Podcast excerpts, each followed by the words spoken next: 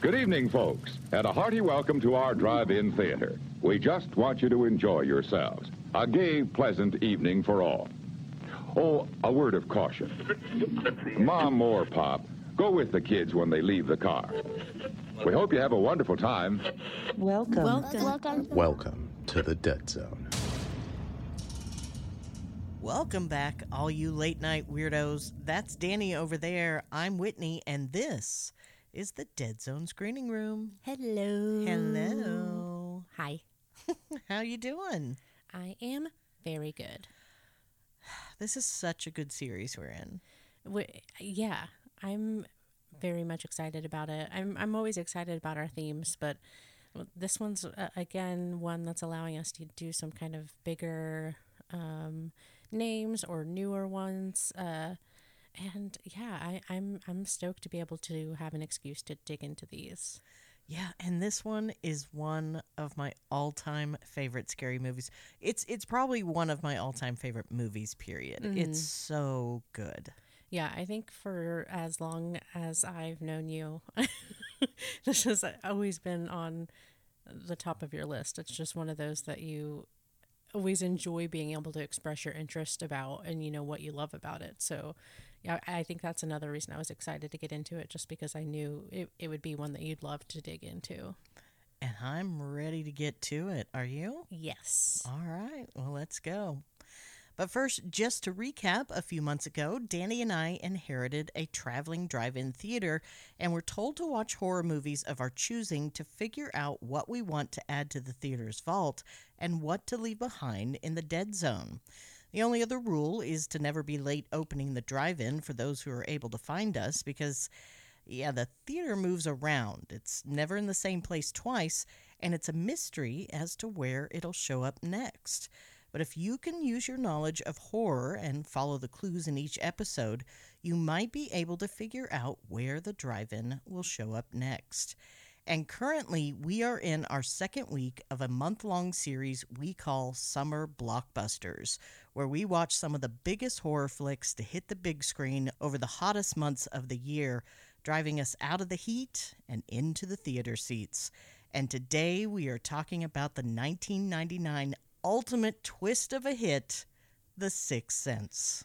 Yes. I remember when we first started this podcast, this was one of those that you were almost kind of scared of doing, I guess, or you just I think it was on your list of like maybe ones you didn't think you we would ever do.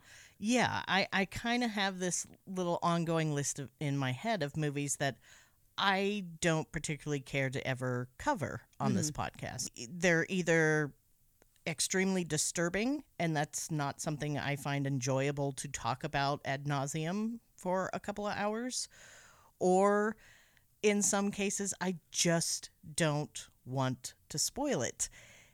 But this one, you know, it's really probably the most famous twist in cinema history.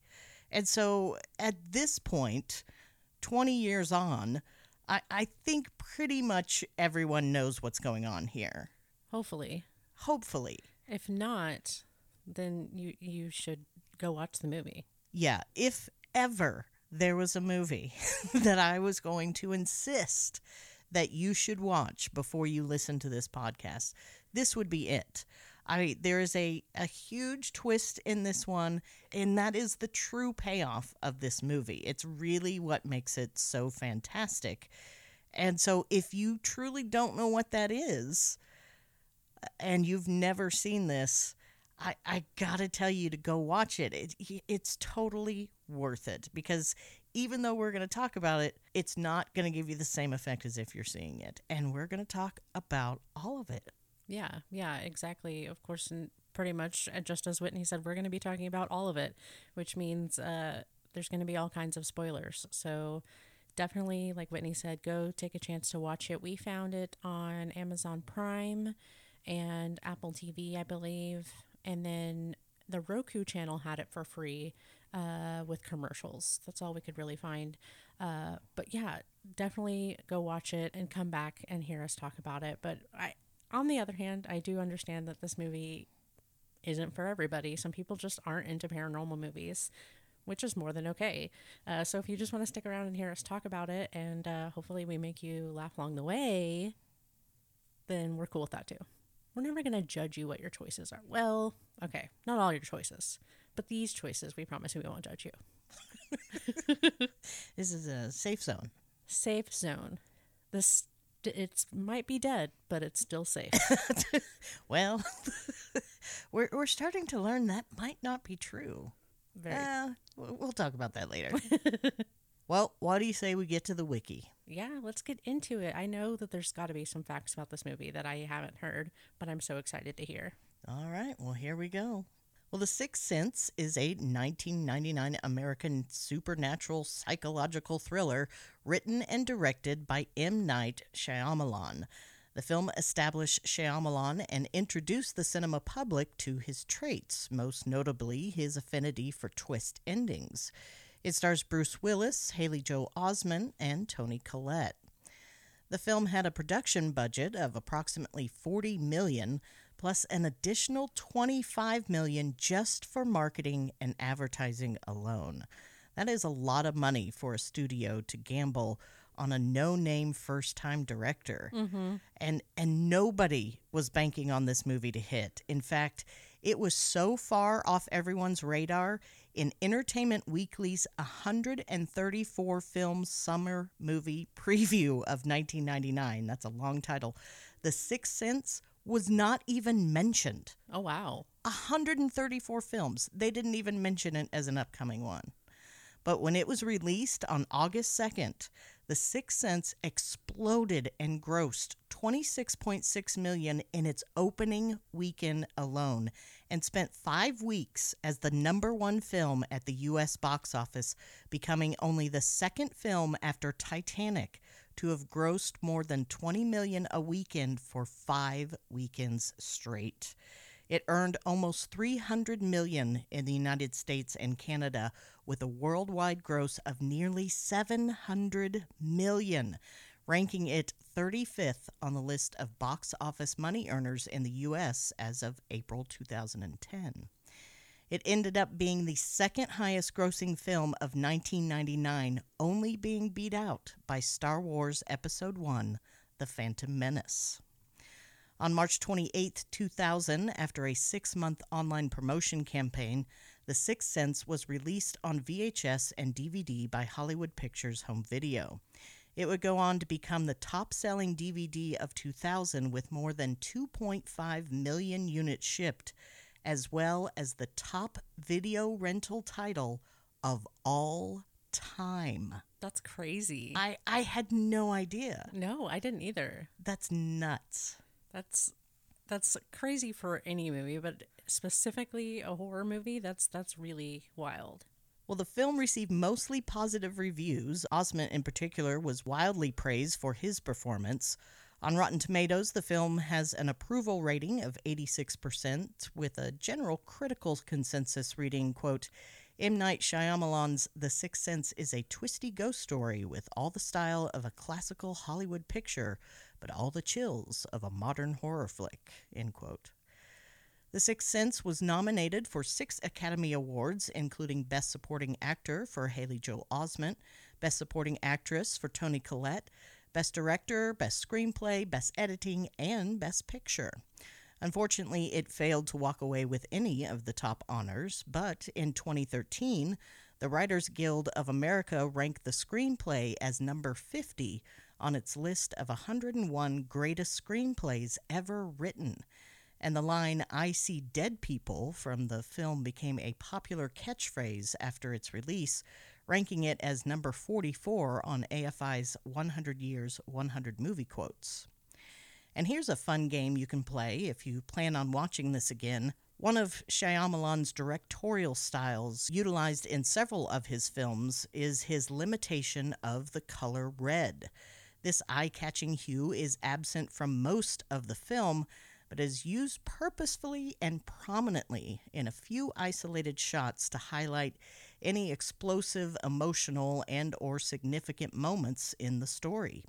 Examples include the door of the church where Cole seeks sanctuary and the doorknob of the locked basement door where Malcolm's office is located. So, how many more can you find? Danny and I tried to seek these out as we watched, and we'll give you our tally at the end. So, if there's anybody out there that isn't quite sure what this movie is about, I will share the synopsis now. It is about a young boy named Cole Sear who is haunted by a dark secret. He is visited by ghosts. Cole is frightened by visitations from those with unresolved problems who appear from the shadows. He is too afraid to tell anyone about his anguish except child psychologist Dr. Malcolm Crowe. As Dr. Crowe tries to uncover the truth about Cole's supernatural abilities, the consequences for client and therapist are a jolt that awakens them both to something unexplainable. Ooh, that sounds really good. Let's watch it. All right, we'll stop here. Let's go check it out. And again, you should too. This is your last chance. This is your last warning, you guys. I'm This not even it. kidding, man. Don't make me come over there. I will turn this podcast around. I swear, if someone comes and says, How dare you? I won't do anything about it, but I'll just, it'll be upsetting. You don't want to hurt her feelings, you guys. She's a sensitive little bean. All right, well, let's get to it. I'm so excited. I am too. The moment has come. And we start out with opening credits. Who knew? What a twist! Plot twist. That's it. We warned you guys. Oh my God. I told you it was coming. I really thought it was going to be end credits. Nope. Not this one. My, Just, my head is buzzing. uh, yeah. literally buzzing. All right. Well, although the story is all about young Cole, as you mentioned in your synopsis there, uh, Haley Joel Osment gets fourth billing in this. Uh, he's after Bruce Willis, Toni Collette, and Olivia Williams, uh, who plays Bruce Willis's character's wife. But she's, I mean, in terms of her screen time compared to Cole, Yeah. I mean, it would seem that Cole would get the top billing, but that just shows you, uh, you know, what star power does. Yeah. Of course, Bruce Willis is going to be right there on top. That's your your big name moneymaker right there. Uh, but I just thought fourth. That was I thought he would at least get second. Yeah. I mean, he's kind of the uh, the movie uh, exists because of him and his character. Plays a Pretty pretty, much. important role. He's pivotal. Pivotal. yeah. Very pivotal.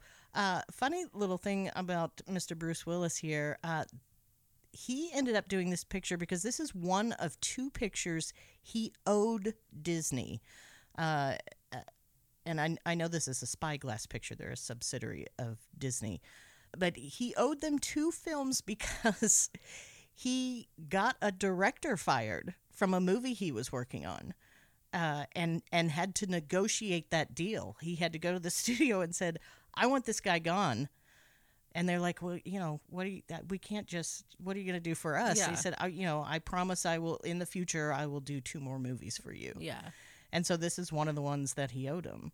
And man, I, I honestly think this is one of his finest performances, hands down. I love the thought of the Sixth Sense being uh, somehow six degrees separated from Disney. Yeah, That's amazing. not even. It's just like one. Even better. Well, we start on a light bulb as it grows lighter, and we see Anna Crowe come down into the cellar to pick out a bottle of wine. Although it appears she's already been hit in the bottle, as uh, she seems a little wobbly uh, as she walks down the stairs. Uh, and just as she is picking out the right vintage, she catches a chill and runs back upstairs. And upstairs, Anna's husband, uh, Malcolm, is in the living room admiring the frame of an award that he's just received from the city of Philadelphia for outstanding work in the field of child psychology. That's one fine frame. One fine frame it is. He's wondering how much such a fine frame would cost. And Anna, who hands him a sweatshirt to ward off the chill they're experiencing in the house, is wondering why he always sounds like Dr. Seuss when he's drunk. She then gets serious for a moment and tells him how important this award is for him, uh, that it recognizes the sacrifices Malcolm has made, putting everything second, including her, to dedicate himself to helping troubled children. Of course, Malcolm here is played by Bruce Willis, who does have a few other creepy credits on his resume, including Death Becomes Her, 12 Monkeys, Planet Terror, and of course, M. Night Shyamalan's trilogy, Unbreakable, Split, and Glass. There you go. He's a spooky dude. He is a spooky dude. I had completely forgotten about Death Becomes Her. Have you ever seen that? I don't think I have. It's actually a pretty darn good movie. We, I've- think we're going to have to cover it someday. Yeah, I'd be interested too because I know a lot of people have put that on their list of like favorites of somehow or for some reason. Uh, and I've always been interested in, in watching it just because I, I don't even know really honestly what it's about. So I would definitely be stoked to cover that. Well, next, the Crowes take their tipsy selves off to bed to make with the six. Uh, when Anna notices one of the bedroom windows has been broken, Malcolm comes over to check it out, and we see a shadow pass over them, causing Anna to scream as they both turn toward the bathroom. So Malcolm makes his way slowly around the bed, and we see a very skinny, sickly looking man standing in his underwear crying in the bathroom. He for sure looks like a strung out junkie. And Malcolm makes that assumption as well, telling him there are no drugs or prescription medications on the property, uh, so he should just leave. Just, you know, Skedaddle. you're free to go. Thank you. You've obviously come in here in error. uh, but this guy isn't looking for a fix. What he really wants is to tell Malcolm uh, to keep hanging tough because, believe it or not, this skinny ass tweaker is none other uh, than that teen heartthrob Donnie Wahlberg of New Kids on the Block. Looks nothing like him. NKOTB. Yeah, he lost 40 pounds to play this role. That's so crazy. That is some fucking dedication for less than five minutes of screen time. yeah. I mean, he, he is unrecognizable. Yeah. It wasn't until um, you brought it up, I think a few minutes after the scene, you just kind of said that you're like, man, I really can't believe how much weight he lost or something like that. And I, I was confused what you're talking about. and I think even later on, I was like, yeah, that one guy. And you were like, uh, yeah, Donnie Wahlberg. I was like, yeah, him, whatever. It doesn't look like him. Were you a fan of New Kids? no, No? no. It was, think I remember my older sister maybe being a fan. Yeah. but no, it wasn't wasn't my jam. Yeah. They were, uh, I was too old when they came along. Yeah, you were not a new kid on the block, would you say? I was, nope. I was uh, a middle aged kid on the block. I wasn't that old. Plus, I was more into the Backstreet Boys. well, yeah, I mean, secretly. That's nothing you would like at at my age in my 20s. That's nothing I would have like ever admitted to friends. But when Yeah. no one was in the car, oh yeah, I'd blast that shit and knew every word Yeah. of the songs. now they need to remake this, but with the Backstreet Boys, all all the Backstreet Boys standing in the bathroom.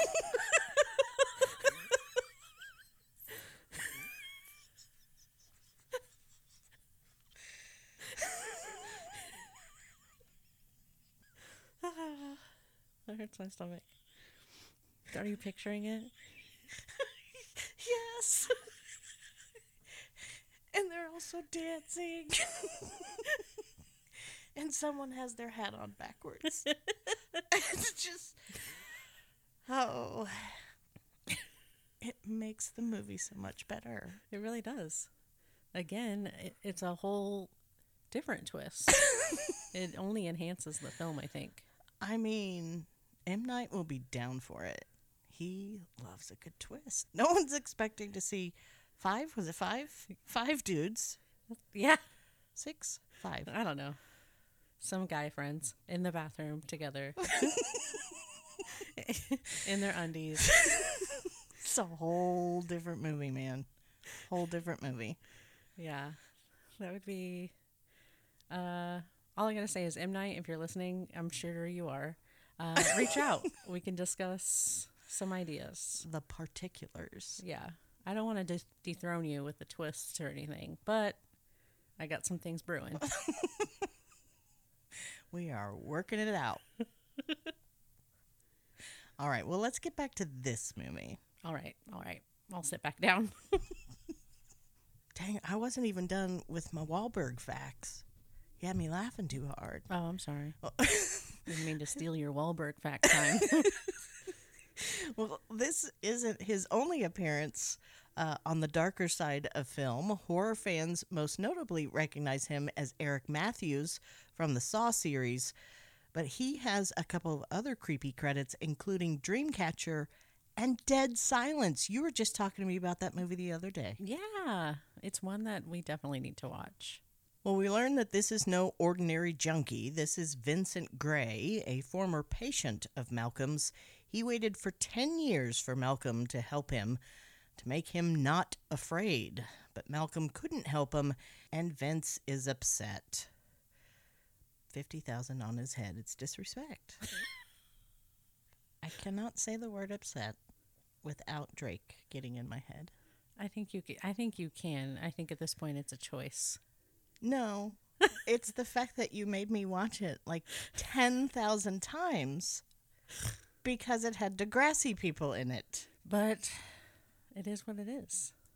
Now you're stuck with it, and now this is a choice you keep making. And, and really, I can't ask for anything more. I think it's perfect. All right. Well, in addition to the fact that he's turned to drugs to help solve the problems that Malcolm couldn't, we also see he has an awful lot of scratches and bruises all over his body. Vincent asks Anna if she knows why she's so scared when she's alone in the house, because he does, which is a horrifying statement. Yes. What does that even mean? Is he psychic? H- has he been living in the attic? I don't know, but I hate it. it's very creepy and cryptid. Uh, he also has a nipple piercing, and I hate it. It's just just, the, just the one, or yeah, he just the one, and it it just it's hanging a lot. it just it doesn't look right. yeah. I don't like you know, it's a personal choice, so go for it. I would never deny any. Just I don't want to see it. you know, I like. Don't take your shirt off around me. Don't come in my bathroom. Strip down to your skivvies. Ask me if I know what freaks me out in my house. I wonder if it was it real. Was it really his? I don't know. I the only reason I ask is because like that seems like a very specific detail to a request for a character. but I mean, like I know that that's not also out of the norm. You know, like it's a full head to toe transformation. But I don't know. I I I would be curious to know if that was real or if it was a character choice. I mean, I'm sure true fans of NKOTB n- know the answer to that question. Well, I need you guys to write in. Let us know who had a poster of Wahlberg on their wall No. with his nipple ring. yeah. Okay. Or was gonna say. without. That's that's the question. I don't care if you just had a poster. I just need to know the answer. About the, the nipple situation. Well, Malcolm tries to calm Vincent down, but he insists that Malcolm failed him, and he pulls out a gun and shoots Malcolm in the stomach, and then turns the gun on himself. Anna rushes to Malcolm's side to help stop the bleeding until help arrives. Fade to the courtyard of some very charming row houses in South Philadelphia, and we learn it's now the following fall, so almost a year later. And Malcolm, who appears to have survived his encounter with Vincent, is sitting on a bench referring to his notes about a new case he's working on with a young boy named Cole Sear. Cole is nine, comes from a divorced family, and lives alone with his mother. And Malcolm has chosen this particular bench because it's right outside Cole's house as we see him exit, put on a pair of oversized glasses minus the lenses, and walk quickly down the street. He's a little nervous Nelly. I know, but he looks so cute. Oh my god, he's so tiny. He really is. I, I made note about that. I was like, he looks like a little baby in this movie. Eh, Do you know he was actually 11 years old? Aw. He's just so tiny and adorable. Yes. But so good. Well, this, of course, is actor Haley Joel Osment, uh, who has a few other creepy credits under his belt, including Tusk Extremely Wicked, Shockingly Evil, and Vile. That's that one about Ted Bundy. Uh, he did an episode of What We Do in the Shadows. He also plays the voice of Sora in Kingdom Hearts, and that's not horror related at all. I just think your brother would never speak to either of us again if we didn't mention that. Yeah, that's very true. And I have no idea if I said that character's name correctly. You did. did I? Yeah. You know who I'm talking about? Yeah. Oh, good, because I have no idea what I was saying. Well, as you said, uh, my brother would be disappointed if you didn't mention that, which means I've heard all about that uh, video game and I, all of his love for it. So, yes, you said it correctly. Well, Malcolm continues to follow Cole until Cole ends up at a church and goes inside. When Malcolm enters, he finds Cole crouched down in one of the pews, setting up little different army men speaking a phrase in Latin De profundis clamo adete domine. I have no idea if I pronounced any of that correctly. Uh, Malcolm introduces himself and says they had an appointment this morning and he apologizes for having missed it. He then explains to Cole how some people used to take sanctuary in churches to hide from things, as if to imply that's what Cole is doing. He asks Cole about his glasses, and we learn they were his father's, and the lenses hurt his eyes, so he popped them out. Malcolm also notices scratches and bruising on Cole's wrist. Cole asks Malcolm if he's a good doctor, and Malcolm tells him he used to be. So it appears Malcolm's had a bit of a struggle getting back into the groove of things since the incident with Vincent. He's been a bit off his game, would you say? A little bit. A little bit. Seems like some hurdles might have come up, might have slowed things down a little bit. Well, Cole packs up his little men and goes to leave, but stops to ask if he'll be seeing Malcolm again. Malcolm replies, If that's okay with you. And instead of giving him an answer, Cole just turns and leaves. But on his way out the door, Cole swipes a tiny plastic Jesus. I mean, that takes some balls to steal from a church, Yeah. let alone Jesus himself. Yeah. I want to kind of uh, karma that can bring on I, I don't know. maybe ghosts.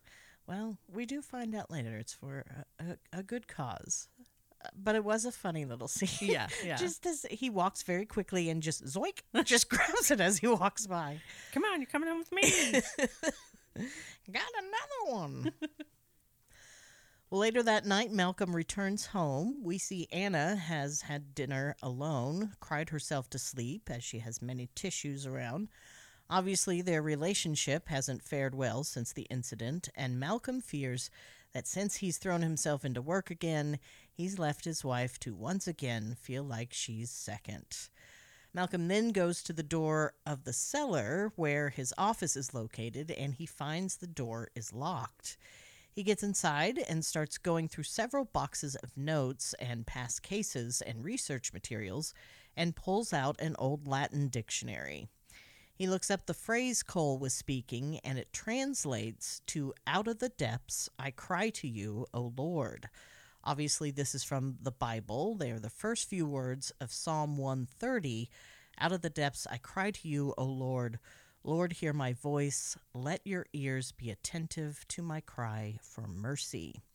Cole is asking for help, for mercy from his suffering. The next morning, we are in Cole and his mother Lynn's home, along with their very adorable husky, Malamute. Cute little baby. Yeah, it's a little snow dog. Yes, the most handsome baby. Very good boy. uh, well, Lynn is played by the amazing Toni Collette. This is the movie that I just absolutely became in awe of Toni Collette. She kills it in this. Yeah, she does. I completely forgot that she was in it. I for some reason I remember. I mean, I remembered that she was in it, but I didn't remember that she played his mom. I kept because you had mentioned it before we started watching it, just because you usually start doing some preemptive research and stuff. And uh, you brought up her name, and I was like, I just couldn't remember exactly who she was. So yeah, it was really fun uh, getting to fall in love with her playing this character all over again. Because I absolutely agree, she does so well. Uh, she's just she's absolutely amazing in this. Uh, she was up for the uh, Academy Award for Best Supporting Actress. I mentioned that in the wiki. I'd be interested to see who she was up against and who ended up winning Yeah. because I just this performance just blows me out of the water every time. yeah. Yeah. I agree. Well, of course, she is a Scream Queen favorite around here with some other creepy credits to her name, including the remake of Fright Night, Krampus, one of our favorites, Hereditary, and Velvet Buzzsaw. I haven't seen Velvet Buzzsaw. I've I've heard mixed reviews about it, but I I remember seeing the trailer and seeing that she was in it. And similar to you, anytime I see her, I'm like, okay, I'll go see that movie. And uh, but I've heard mixed reviews about it, but I definitely still want to see it just because I I adore her. Well, we got to fit it in on a series. We we can make it happen. Of course we can.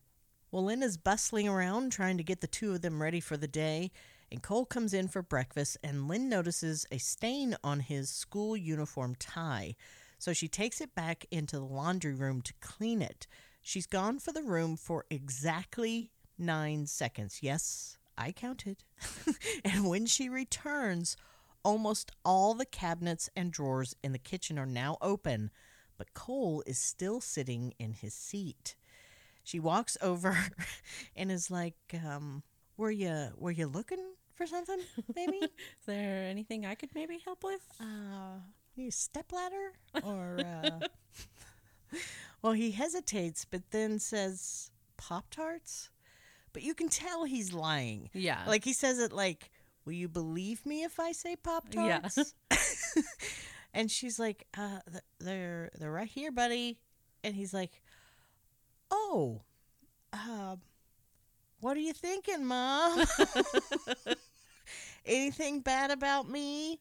I, I mean, this poor baby. He is anxious, anxious, terrified little bean yeah. Yeah. he is afraid of everything, but most of all, he's afraid of upsetting his mother and losing her love. Not not like in making her angry. Yeah. He's afraid she will think less of him.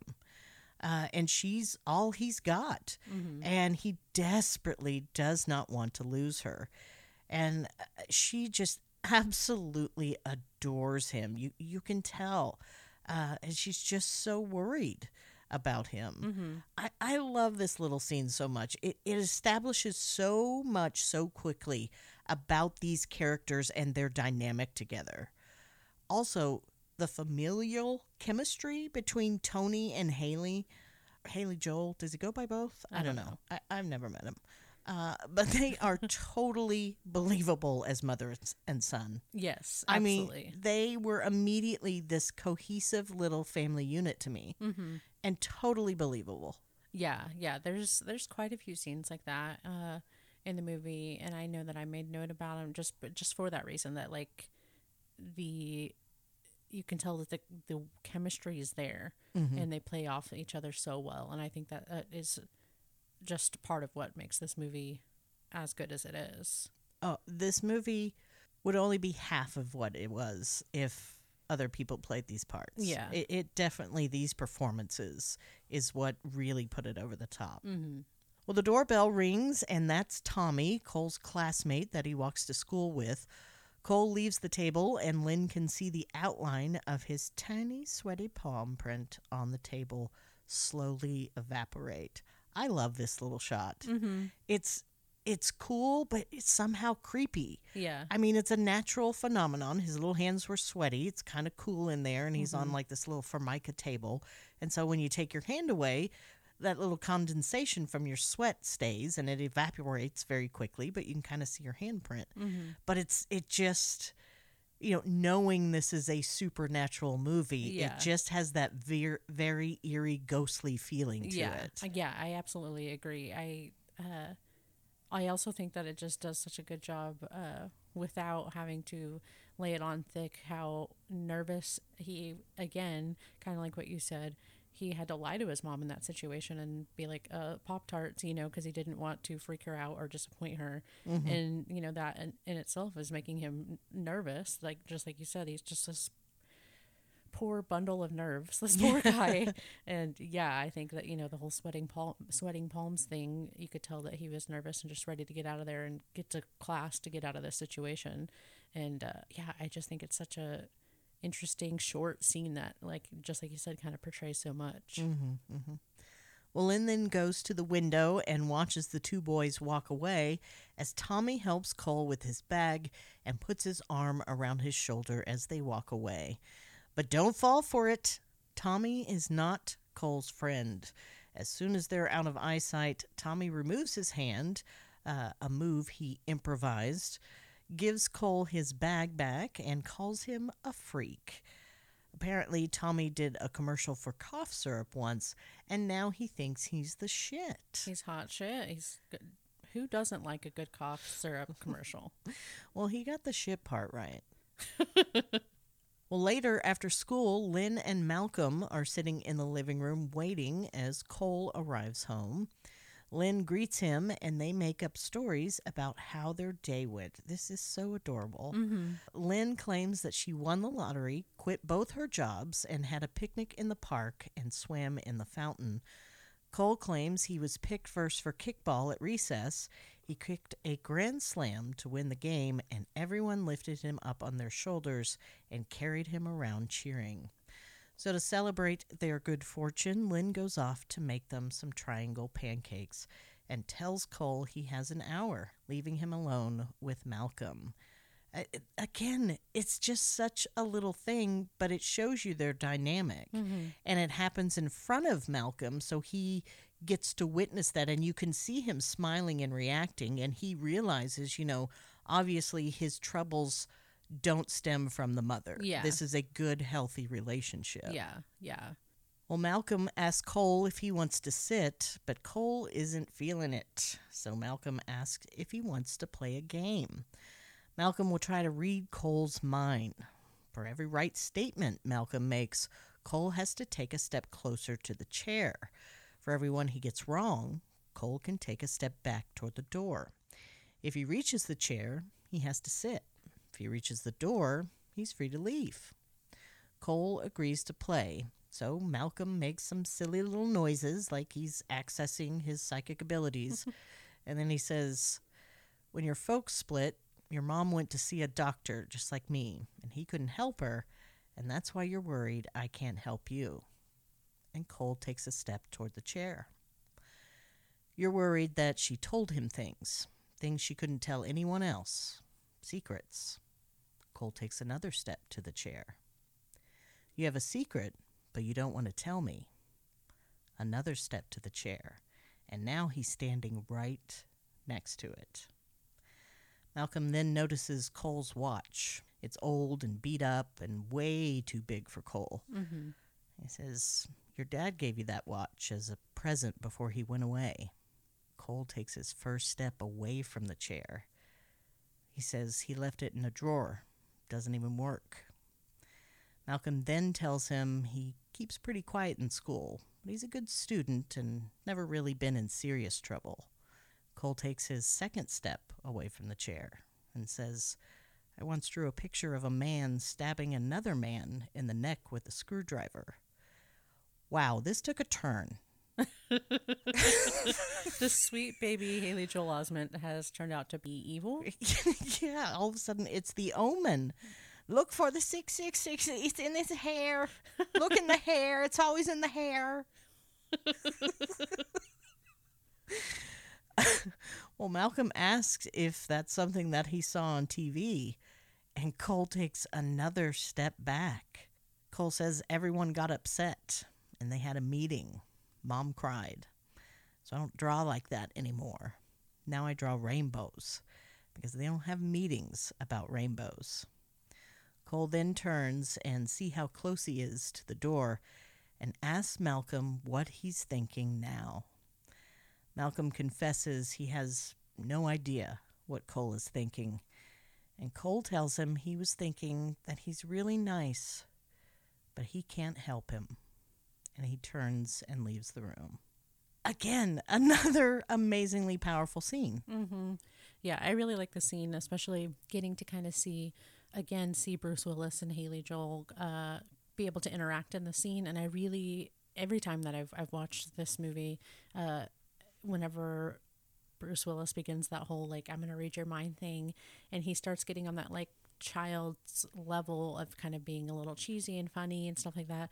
I just think it's so sweet and it's genuine, and you can tell that as a character, he is passionate about trying to help this kid out, and you know mm-hmm. whatever that means, whether that means talking to him at his age level, treating him as an adult, you know, however he needs to do or whatever he needs to do to be able to communicate and help him the best he can. And I just think it's really cute, genuine interaction between them. Well, next we see Malcolm arriving at a restaurant where Anna has just finished up her meal. He jokes, I thought you meant the other Italian restaurant I asked you to marry me in. Obviously, he's late and has missed their anniversary dinner due to work. He explains how he had a bad session with Cole and how much he reminds him of Vincent. So that's an interesting statement. Mm-hmm. But this is pretty much a one sided conversation. Anna is justifiably upset, and when Malcolm reaches for the check to pay it, she snatches it first. He tries to apologize, but she just tells him happy anniversary and gets up from the table and leaves. Next, we see Malcolm and Cole walking down the sidewalk together, and Cole is asking Malcolm not to look at him. Cole is used to people staring, making fun of him, and calling him a freak, so he doesn't like it when people stare at him because it makes him uncomfortable. Dude, same. I identify with Cole, except for the dead people part. Malcolm asks if Cole ever talks to his mom about his troubles, but he says no because she doesn't look at him like other people do, and he never wants her to. So he doesn't want her to know that he's a freak, which upsets Malcolm, who tells him, You are not a freak, and if anyone tries to tell you you are, that's bullshit. Which shocks Cole because he said the S word, which seems to be the biggest thing he took away from this conversation. Such a kid thing to say. It really is. It was adorable, though. It really was. I Just want to put him in my pocket. well, next we see Lynn jamming to some tunes on her Discman while doing some laundry. She stops in the hall and looks at all the photos she has of Cole. And I guess this is the first time she ever really paid attention to him because she now notices that in every photo there appears to be some sort of light phenomenon, which is weird, right? You know, it's like either a lens thing or is that a reflection? You know, what are the, and why is it in every photo? Mm-hmm. And also, he's nine. Most of these have been there since he was very little. Yeah. Why are you just now noticing? I just thought it was weird. She just remembered that she had a son. Like, oh my God. Look, he's so cute. I was wondering whose tiny clothes these were. well, next we see Cole and Malcolm in the living room. Malcolm is on the couch and Cole is playing behind it. Malcolm is explaining to Cole how sometimes we do things that seem unintentional, but are really intentional to get someone's attention, like perhaps leave something out on a desk for someone to find, which just happens to be exactly what Cole did. But it turns out Cole had done some automatic writing, uh, and he had left it on a journal page that his mom found. But it said things like, Quiet the damn baby and I'll kill you all. just kid things. I mean, can you imagine as a parent? No, I would lose my everything. oh my gosh. I, I would be like, what are the signs of a serial killer? I'd be like, how much do I have to pay you to leave my home? Are you too old for me to leave you at a fire station? Here is $50 and a bus ticket. Uh, figure things out. I have packed your bag. what you do from here is your own decision. You will notice that all your clothes are wet. That's because they were soaking in holy water. I will see you later. and I bid you adieu. Thank you.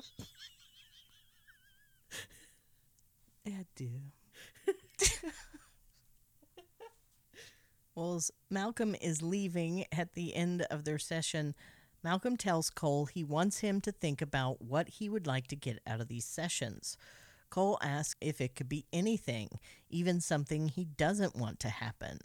Malcolm assures him it could be anything, and Cole tells him he doesn't want to be scared anymore. That's a powerful statement. Yeah, it really is, especially coming from a kiddo like that. It just it, it breaks your heart because you, of course, you want to do anything you can to help them achieve that. Well, next, back at home, down in his office, Malcolm is doing more research on Cole's case when he hears a knock at the door upstairs. He hollers for Anna to answer it, which she eventually does. It turns out it's one of her employees that works at her antique shop, and he's going on a day trip to a flea market and wants to know if she wants to join him because it seems like she's been down lately. It's obvious this guy is trying to make the moves on her, but Anna's not taking the bait, and Malcolm, though irritated by the exchange, is relieved. The boldness. Yes, it is very bold. Although I do have to say, I think it's like totally unrealistic that he just would like stay down there in the basement and listen to this conversation happen. Oh yeah, for sure. I'd be going up the stairs and walking up behind her going, How you doing, buddy? Just checking in things, checking on you, her, me, Just uh, us. wondering if it was raining outside. Seems to be all right. you may go. Thank you for checking in. You can leave now. Thank you. Well, now at Cole's school, the class is getting a history lesson, and the teacher asks if anyone knows what their school used to be before it was a school. Cole raises his hand and says they used to hang people here. They'd take them away from their families, and people would spit on them. The teacher tells him that's wrong, that this place used to be a courthouse, and there used to be lawyers and judges here. Cole says that's who used to hang the people, but the teacher says that's still incorrect and that some of the other kids must have been teasing him if they told him that.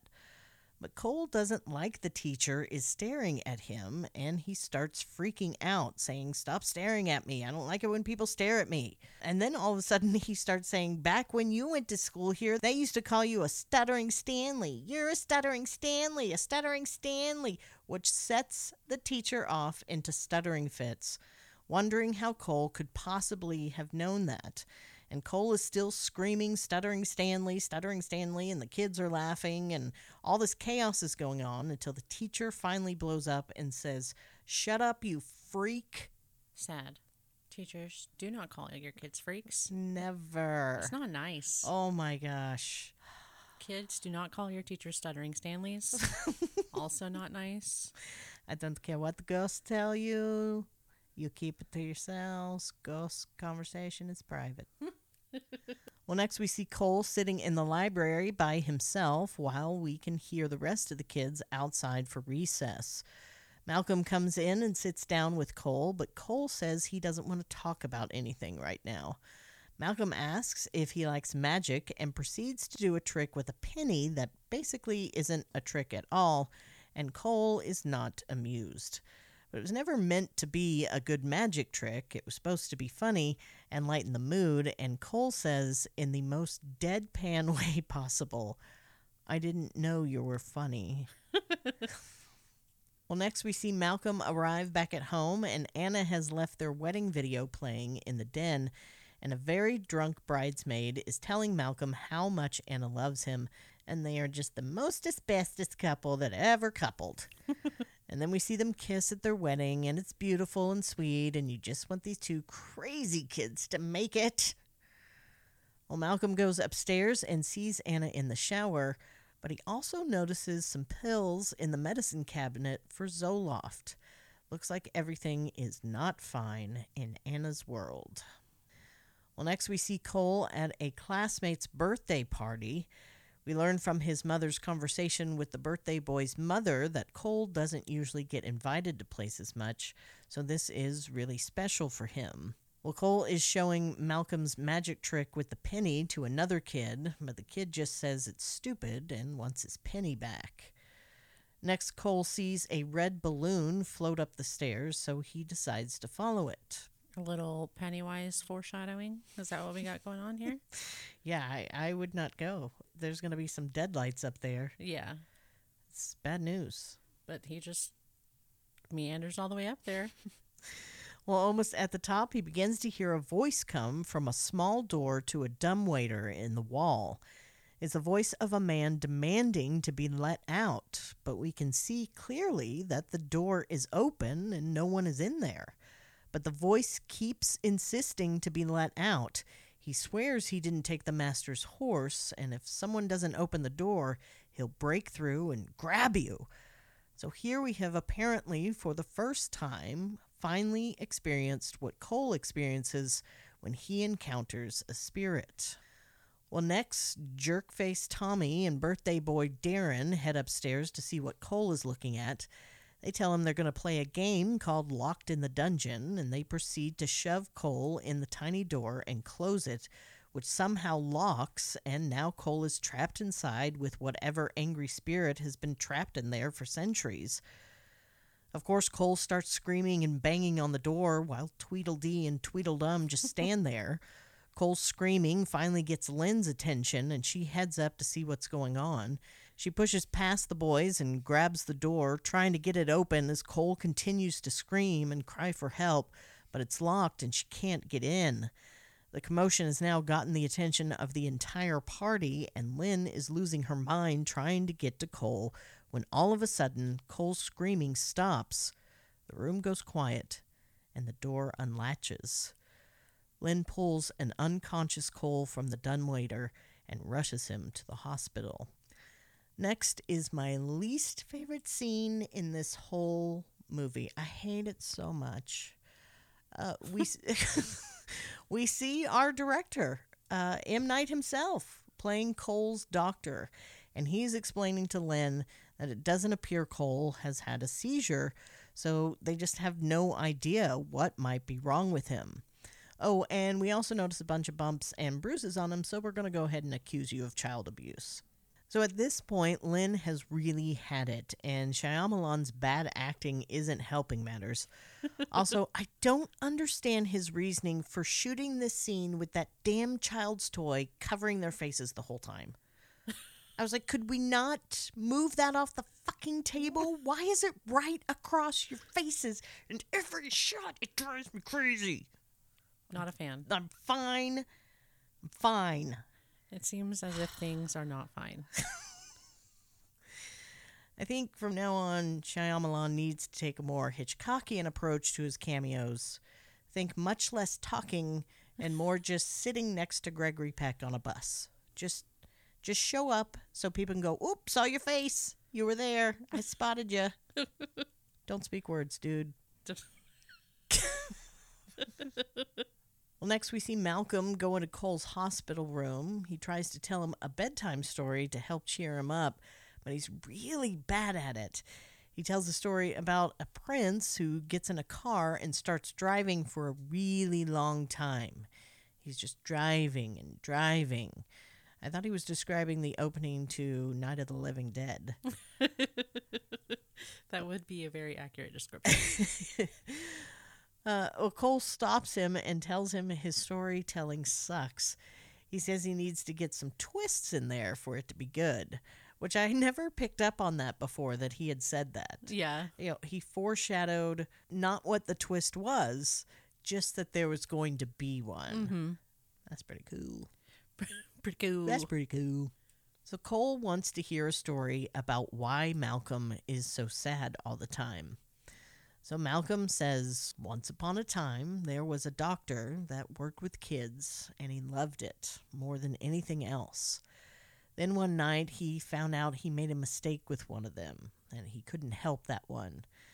And he can't stop thinking about that one. And ever since then, things have been different. He's not the same person that he used to be. And his wife doesn't like the person that he's become, and they barely speak anymore. Then one day, Malcolm meets this amazing little boy who reminds him a lot of the other one. And Malcolm believes if he can help this new boy, it'll be like helping that other one too. So Cole decides he's ready to share his story with Malcolm. And there's no other way to say it than Cole sees dead people. He can see ghosts. That's it. That's He- it. There you go. He sees the spirits walking around. It's got them ghost eyes. Well, of course, this gets Malcolm's attention. Uh, and he's like, just like out and about, just in cemeteries and stuff. He's like, nope, just walking around like regular people. They don't see each other. They only see what they want to see. And they don't know they're dead. So Malcolm asks him how often he sees them, and Cole tells him all the time. Well, next we see Malcolm outside the hospital dictating notes into a recorder. He says that Cole is much worse than he thought and appears to be suffering from hallucinations, which could possibly be caused by some sort of school age schizophrenia, and that hospitalization and medication may be required. Basically, Malcolm doesn't believe him. Yeah. He's definitely trying to uh, take the psychology approach. Yeah, I mean, you gotta believe the kid, right? I, I don't know. I you have to be a little worried. Yeah. Yeah. I mean, I would definitely be on the fence, but I think I would, I don't know, guess if, ask a few questions, see if eh, how serious, you know, because kids say such weird things sometimes. Yeah. So I feel like I would be like inclined to kind of like, you gotta be sure. yeah. You gotta be sure there's not like a brain tumor or there's something else going on. Just be sure. Well, Lynn brings Cole home from the hospital and puts him to bed. She notices two large slices in his sweater, which also sliced through to his shirt, which also left two deep scratches on his back. Lynn is furious and immediately calls the boy's mother, that locked him in the dumbwaiter, and tells her they need to keep their son's damn hands off her boy. Mama bear mode. Oh, man. Poor tough mama bear mode activated.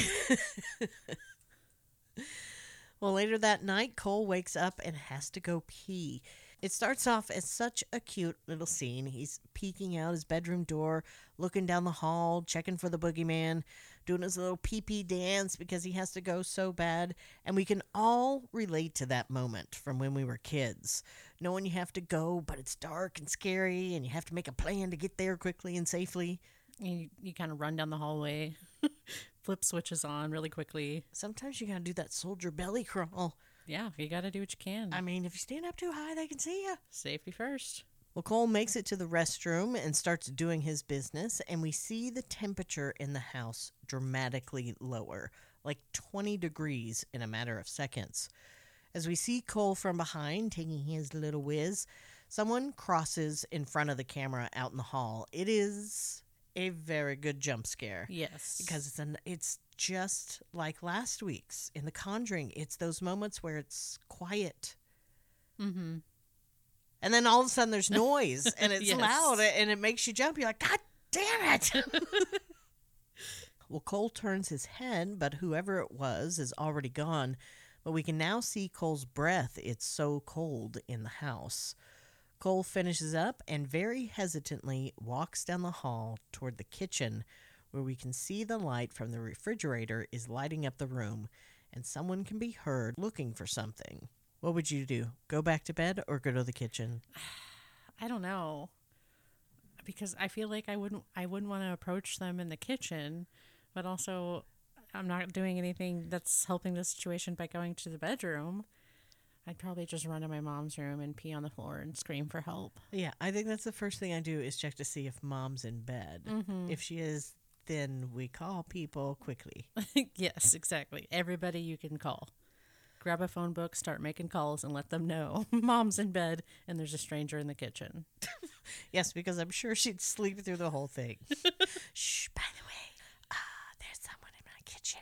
I don't want to wake her. She has to work early. Well, Cole gets to the kitchen door and sees his mom at the kitchen counter with her back to him. He says, Mama, but the woman who turns around is definitely not his mama. And she starts screaming that no, dinner is not ready. And what are you going to do? You can't hurt me anymore. And she holds out her wrists to reveal that she has slit them. We can also see almost all the cabinets and drawers are now open. So, this is our first known ghost sighting, and she is the one responsible for opening the cabinets in the house. So, Cole never gave a shit about them Pop Tarts, Turns out he doesn't even like Pop Tarts.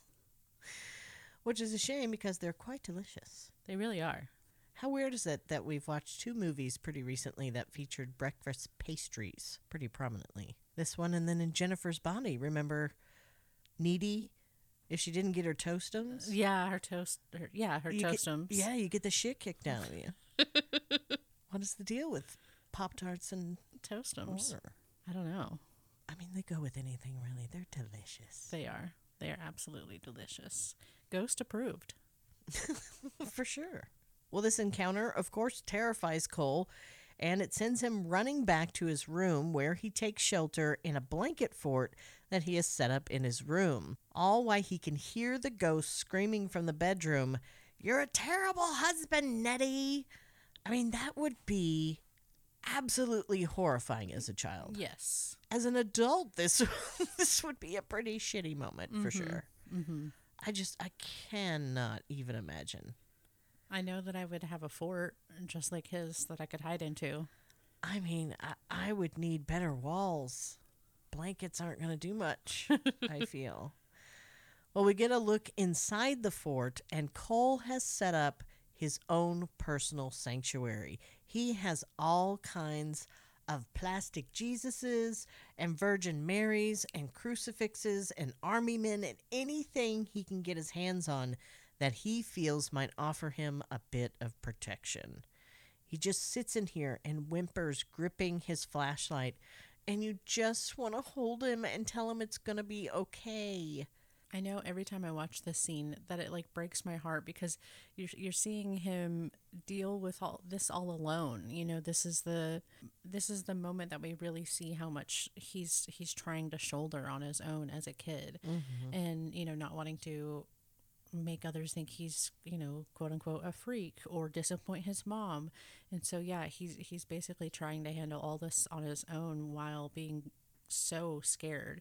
And so yeah you kind of see see uh, these kind of desperate cries. And yeah it's it's heartbreaking because you just want this little kid to be okay. Yeah, again, this is just another testament to the performances here. He's just so darn good in this. And and in this scene in particular, you really feel that he is terrified. yeah yeah it's so good Well, next we're back at Cole's school, and they are putting on a school play, and we see about 50 parents all pick up camcorders.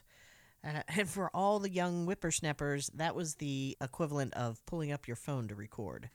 But it's like these giant bricks everybody pulled up. Was Yeah. like, "Yeah." And they all made a noise as you turn them on. It's like, "Zzzz."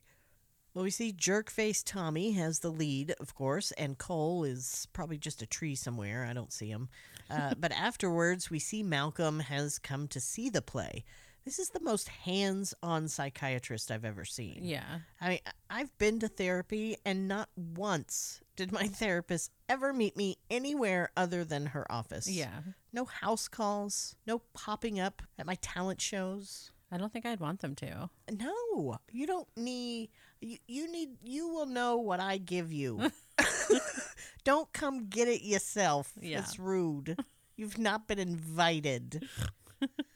well, Cole stops in the hall because he can see three people in period clothing hanging in a stairwell. It's a family of three a mother, a father, and their young son. I do not want to look up in history why we would execute children. Do not need to know that. yeah me neither And this is how Cole knows they used to hang people here when it was a courthouse, and Stuttering Stanley was the one that was a big old fat poopy face freak. you jerk. You're just a jerk. I hope you get lice. Learn your facts or get out Well, Cole tells Malcolm he can see them, but Malcolm says he can't. So Cole tells him to be real still. He says sometimes you feel them inside, like you're falling down real fast, but you're still standing. And he says, You know those tingles you get on the back of your neck and the little hairs that stand up on your arms? That's them. And when they get mad, it gets cold. Cole then asks Malcolm to please make them leave, and Malcolm tells him, I'm working on it. Well, next we get uh, just this lovely little reprieve from, you know, this our little roller coaster of emotions we've been having. It's the sweet little scene uh, coming out of the grocery store. going through the parking lot, and Cole's in the shopping basket. Yeah, yeah. And she just starts pushing it, and he just kind of closes his eyes and pretends like he's flying. And it's just another sweet moment. Not a single word is said, yeah. but again, it just captures that relationship. Mm-hmm. Yeah, yeah. And the kind of small moment in their lives where they can kind of uh, they've forgotten about the chaos going on. Mm-hmm. Exactly. Yeah. Well, next we see Lynn and Cole sitting down for dinner, and Lynn is complaining about the cold. She also tells Cole that she found Grandma's bumblebee pendant that Cole took and wants him to admit that he took it. But he keeps insisting that he didn't take it. He tells her that sometimes people think things are lost when really they just get moved. But Lynn is convinced that Cole is lying, so she sends him to bed. We see Cole head off down the hall to his room, but the puppy, remember they have that cute little snow dog, comes running out of Cole's room down the hall past him. Cole turns to see what's up with the dog, and we see a young teenage boy dressed in probably 70s era clothing cross from the hall to the left into Cole's room. Hate it. I remember this scene so vividly from when I saw it in the theater Mm-hmm. because Cole turns back around just in time to see him disappear through the door, so he knows he's in there. But the kid comes back out into the hall and says, Hey, come on, I'll show you where my dad keeps his gun. And when he turns around to go back in Cole's room, we can see the back of his head is missing. Yes. Oh my god! And it's another one of those jump scares, which doesn't sound like it should be, but it's another one of those that music comes up real loud Mm-hmm. right as he turns, and you're just you're not expecting to see the back of this kid's head gone. Yeah, yeah. It's very jolting. Well, we see Lynn is trying to get Sebastian the dog out of hiding, and Cole comes in to ask that she's not too mad. Can he sleep with her tonight? Well, of course she's not too mad, and they are just the cutest, and I want them to be a real family so much. Yes, I love this. Scene. She is just so worried about him and doesn't know what to do to help him. Mm-hmm. That has got to be so frustrating as a parent. Yeah, the, the, this scene I think uh, is one of my favorites. Just getting to see their uh, dynamic working together, and it's just so. Again, this movie kind of does a really good job at showing uh, people's personal desperation to find answers. Uh, and, and you can see that here with uh, his mom. You know, he comes in and he's upset, and she's holding him, and he's shaking, and she's just like, "Please tell me what's going on." And she's kind of basically begging him, and you know, squeezing him, and uh, and like giving him hugs and, and crying and stuff. And yeah, you just kind of see this mom desperate to help her son, but she doesn't have the answers. She doesn't know what's going on or how to help him. Well, next we have a silly little scene with a couple looking at an engagement ring in Anna's antique shop.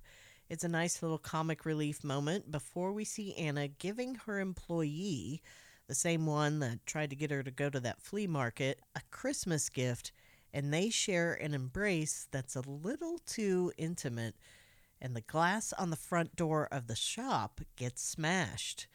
They run outside to see the cause, but don't see what could have possibly hit it. But we see that Malcolm has witnessed the whole exchange and is walking away down the street.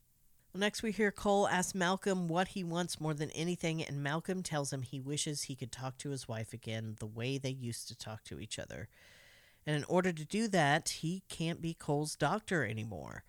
He hasn't paid enough attention to his own family, and bad things happen when you do that. Well, Cole begins to cry and begs him not to fail him. He's the only one who can help him. He just knows it. But now Malcolm is crying and says someone else can help you. Well, Cole asks Malcolm if he believes him, if he believes his secret, and Malcolm just says he doesn't know how to answer that. Cole then passes a penny over to Malcolm and says, How can you help me if you don't believe me? Some magic is real. Later, Malcolm is back in his office in the cellar and is thinking back to the night with the incident with Vincent and remembers him asking Anna if she knew why she was afraid when she was alone, because he did. And it makes him wonder what he meant by that. Could Vincent be like Cole? Did Vincent see dead people too? So Malcolm gets out the audio tapes that he made of his sessions with Vincent and begins to listen. He gets to a part in the recording where Malcolm had to leave the room to take a call and Vincent is left alone. At least that's what Malcolm thought at the time. But when he plays the tape and turns the volume up full blast, a man can be heard speaking in Spanish to Vincent, saying over and over, Please, I don't want to die, Lord. Save me, save me. Malcolm rushes to find Cole and meets up with him in the church where they first met. Cole can tell that something has happened and asks Malcolm if he's wigging out. Well, obviously, Malcolm believes Cole, and so he asks him what he thinks the ghosts want when they talk to him. Cole believes they want help, and Malcolm agrees. He thinks the only way to make them go away is to listen to them and find out what they want and ultimately help them. It's a tall order for a nine year old, don't you think? Yes. I mean, I've been around nine year olds before. You can barely get them to pick their underwear off the floor, let alone counsel the spirit world. yeah, it's definitely a lot of a lot of pressure to put on a little guy to just kind of solve the paranormal's problems and issues. He's like, listen, just listen to their problems, figure it out. I gotta go. Maybe you can make lists. get organized. It'll be fine. You'll figure something out. I have faith in you. Maybe we can get an assistant. well, that night, Malcolm is returning home and sees Anna's asshole employee leaving the house and getting into his car. Malcolm tries to chase him down the street, but he drives off before he can catch up to him. This guy does not quit. He really doesn't. He he just keeps on keeping on, which I feel like I would be annoyed by. just just a bit. and perhaps Malcolm should stand up for himself more. Like, you know, set some boundaries. Yeah, maybe say like people can't come over here and ask to date you. That's uh, all right. I mean, just get right to the point. I like it. Well, meanwhile, back at Cole's, Lynn is having a nightmare that wakes Cole up. He goes into her room and very sweetly comforts her and quiets her head as she falls back into restful sleep. They hurt my heart so much. I know. Again, it's just so good. Their dynamic is just, it's chef's kiss. Well, Cole goes back to his room, but the temperature drops again, and he knows something is coming. He gets to his blanket fort and has to quickly set up the clothespins back that hold it closed. He gets inside and turns his flashlight on as we see his breath, and we know something is on its way. Just then, the clothespins on the fort start popping off one by one from the outside until appearing inside is a young girl a little older than Cole's age, vomiting and crying. Cole runs out of the fort and hides behind the couch in the living room, but Cole remembers what Malcolm said and knows he needs to find out what the girl wants. So he now does the bravest thing anyone on the planet, I mean, woman, man, child, anyone has ever done. I couldn't do it. No, there's no way. Could not do it. I could not, and I won't. I refuse. but he goes back to his fort, which got knocked down when he ran out so fast, and the blanket is now draped over and covering the girl.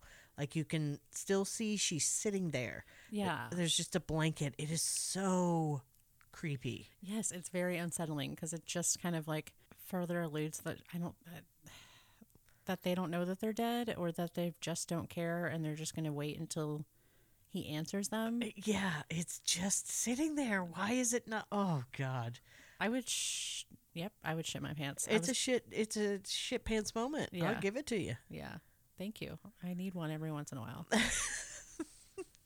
I feel like all of our listeners are just going to think that I, I shit my pants from like how many times they're going to be like, really, this podcaster I know has a serious pooping issue. Well, you know, you've set yourself up for this, so I, I really have. I mean, you you shit in it, you gotta sit in it. That's what I say. That's what you just said, and I appreciate it. you know, going on a t-shirt. That's my next saying. No longer am I going to shit my pants. I'm just going to shit in it and sit in it. Well, Cole uncovers the girl, and she throws up again, and then says, "I'm feeling much better now." Okay, cool. Uh, does ghost vomit have to be cleaned up? Also, I don't feel much better now. So I'm glad you're situated, but now I'm freaked. Well, Cole then asks her if she wants to tell him something. Uh, so, did you recognize this young lady when you saw her? Yeah, it's Mischa Barton. Yeah, I I had no idea. I, I had no idea that's who that was. Yeah, yeah. Well, she has also been in a shit ton of other creepy credits you've probably never heard of, including Paranoid, Walled In, Cyberstalker, I Will Follow You into the Dark, Apartment 1303, A Resurrection, The Hoarder, LA Slasher, The Malevolent, A Toy Box, Ouija House, and The Basement. I mean, my God. I've not heard of a single one. No. But I'm glad that they're out there. I, I, you know, making a living. Good for her. Yeah. That's what this podcast is for. Now I'm going to watch every single one of them. You better believe it. we could do a Mischa Barton month. Um, a Misha March. M- Mi- Misha, Mission, Mission May. Mission and nope. I was really trying to make something. I, I like than- Misha Marsh. Okay, let's say better than that because that's that was my peak. But you know, you peaked well. Thank you, I mean, in that situation, that's got to be an Everest. thank you.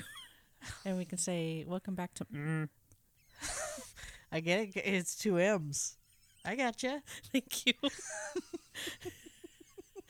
I was like, well, this went over her head of all my jokes.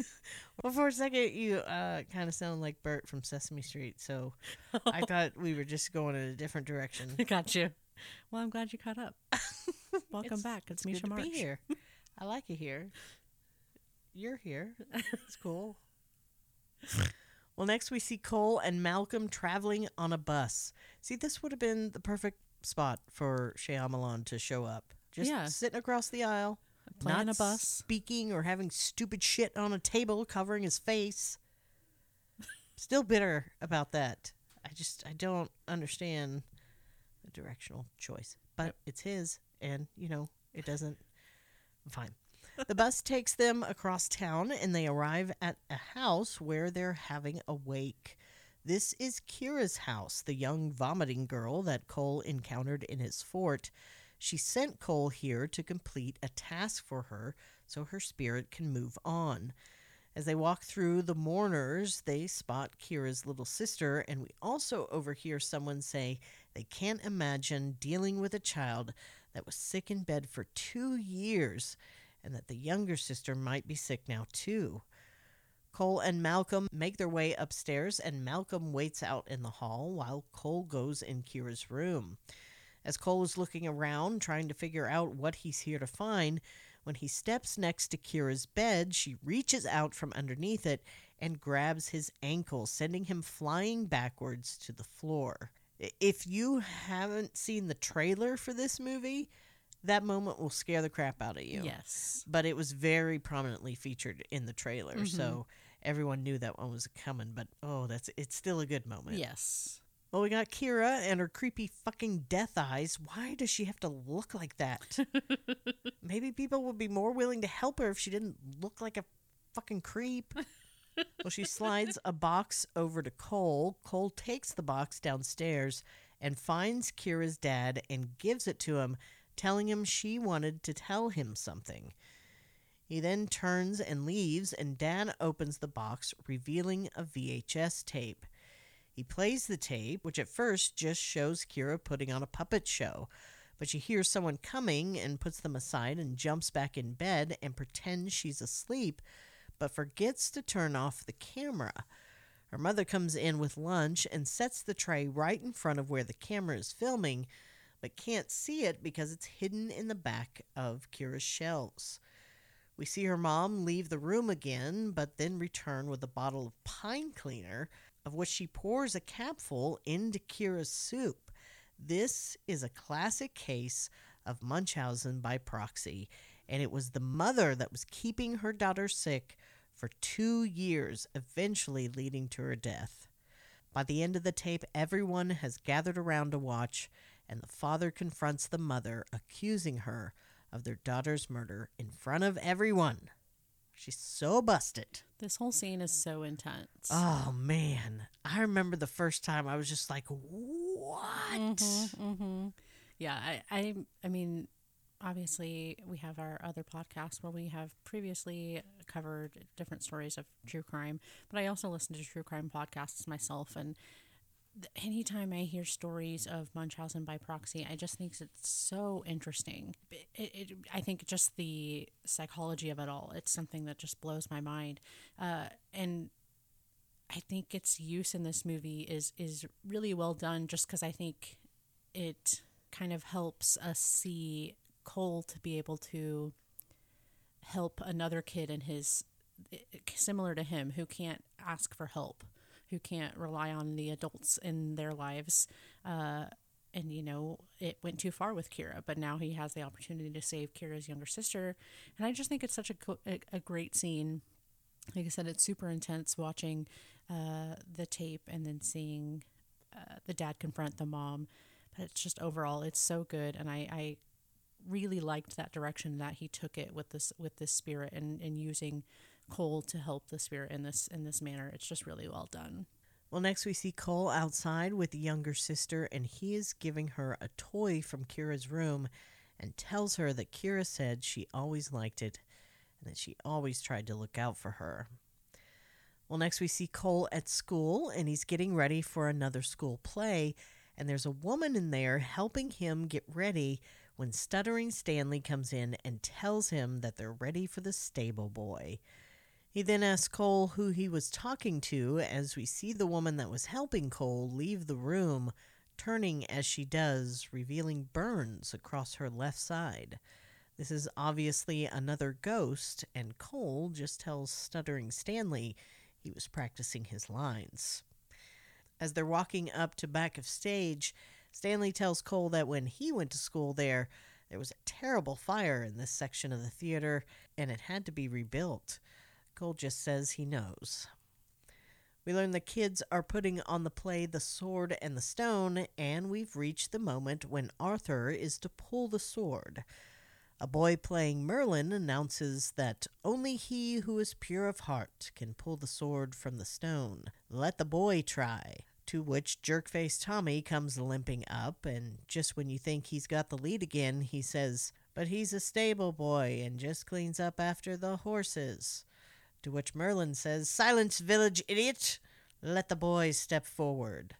And the rest of the class moves away to reveal that indeed Cole is that star of this show. and he steps up and pulls the sword from the stone, and the kids all cheer and lift him up on their shoulders. But they're kids and they're clumsy, and they all fall over and just laugh and laugh. And we also see Malcolm is again in attendance. Dude, get a job. He loves plays. I mean, kids' plays are the best. They're not boring and ridiculous at all. They keep you on your toes. You never know what's going to happen. And he needs that excitement. Well, after the play, Malcolm tells Cole that he thought he was really good and that Tommy Tammisimo sucked big time. Cole is now a laughing, happy child, and Malcolm found a way to help him. Cole tells Malcolm he thought of a way that he can talk to his wife. He suggests that he talk to her when she's asleep, then she'll listen to you and she won't even know it. Cole then says, I'm not going to see you anymore, am I? And Malcolm answers, I think we've said everything we need to say. Maybe it's time to say things to someone closer to you. Meaning it's time to start talking to your moms, little dude. so Cole says, maybe we can just pretend we're going to see each other tomorrow. And Malcolm says, okay, I'll see you tomorrow, Cole. And he leaves. It's so cute. It it really is. It's a sweet moment that you know they've they've come to the conclusion of their journey. Yeah. He's, he's helped them. Cole's at a spot that he can now help himself. And that's ultimately what Malcolm wanted for him. Mm-hmm. Well, next we cut to what appears to be a car accident, only we can't see the accident. We just see cops putting out flares and blocking the street off. Further back in traffic, Lynn and Cole are stuck in their car waiting for things to clear. Cole decides, since they've got the time, now he's ready to tell his mom his secret. And people, I cannot do this scene justice. This is one of the most beautifully acted scenes I, I've ever seen in my life. It brings tears to my eyes every time I see it.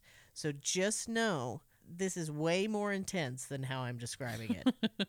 so Cole tells Lynn he's ready to communicate with her now, which is a weird way to put it. He says, You know, that accident up there? A lady died. And Lynn says, Oh my God, you can see her? Where is she? And Cole says, Yeah, she's standing right by my window. Can you imagine your mm-hmm. kid says this to you? No, I just, I don't. It's tough because it's like I, f- I feel like you know your motherly instincts would kick in, and you'd want to be like, "What's going on here? It needs some more deets. Explain what's happening here because I'm scared."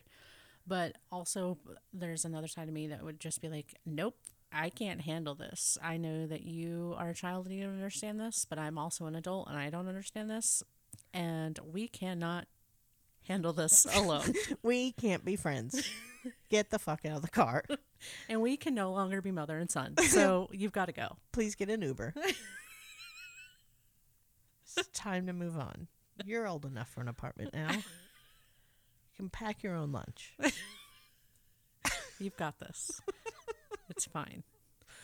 Full faith in you. Not only do we need you to solve the paranormal world's problems, but we also need you to get a job and start paying your own bills. Thank you so much. Peace out. Love mom. XO, XO. Gossip Girl. Different movie show. Well, she tells Cole he's scaring her, and he says that they scare him sometimes too. He's like, uh, yeah, hashtag same mom. I'm the one that can see the dead people. Ah, right there with you. Same Samesies. well, he explains that he can see the ghost, and they ask him to do things for him. They're also the ones that used to hurt him. He then tells her that Grandma says hi. She says she's sorry for taking the bumblebee pendant. She just likes it a lot. But this starts to upset Lynn, and she asks Cole to stop, but Cole keeps going and says she wanted me to tell you she saw you dance. That when you were little, you guys had a fight, and before your recital, you thought she didn't come, but she did. She hid in the back so you wouldn't see that she was there. She said you danced like an angel. She also said she saw when you came to the place where they buried her and you asked her a question. She said, I'm supposed to tell you that the answer is every day. But then Cole asks her what the question was. And Lynn says, Do I make her proud? And Cole just says, Mama. And they hold each other and cry. And if you are not moved by that scene, Get out. you don't have a soul. get out and get your own Uber. oh my God. I told you. Every time. I will turn this podcast around. Every time. I. I weep like a baby. It's so good. Again, we have this other scene with them really kind of raw and emotional and getting to bounce off each other.